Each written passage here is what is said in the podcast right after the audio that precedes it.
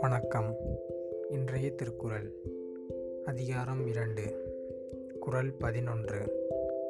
வானின்றுலகம் வழங்கி வருதலால் தானமில்தம் ஏந்துணர் பாற்று. விளக்கம். உலகத்தை வாழ வைப்பது மழையாக அமைந்திருப்பதால் அதுவே அமிர்தம் எனப்படுகிறது. சில பேருக்கு அமிர்தங்கிறது என்னன்னே தெரியாமல் நல்ல பேர் அமிர்தம் அமிர்தம் அமிர்தம்பாங்க. என்னென்னா எப்போ நமக்கு எப்போ க தாகம் வருதோ அப்போ தான் எது அமிர்தம் எது அமிர்தம் இல்லைன்னு நமக்கு தெரியும்.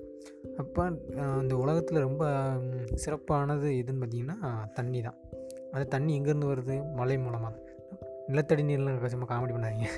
மழை பெஞ்சா தான் ம நிலத்துக்கு அடியில் போய் தண்ணி போயிட்டு நமக்கு மழை நமக்கு தண்ணி கிடைக்கிது. அதனால் இந்த உலகத்தை நம்ம வாழ வைக்கிறது எது பார்த்திங்கன்னா மழை நீர் தான்.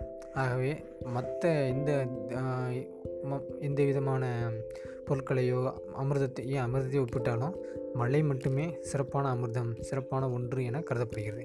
அப்படின்னு திருவள்ளுவர் சொல்கிறார். நன்றி.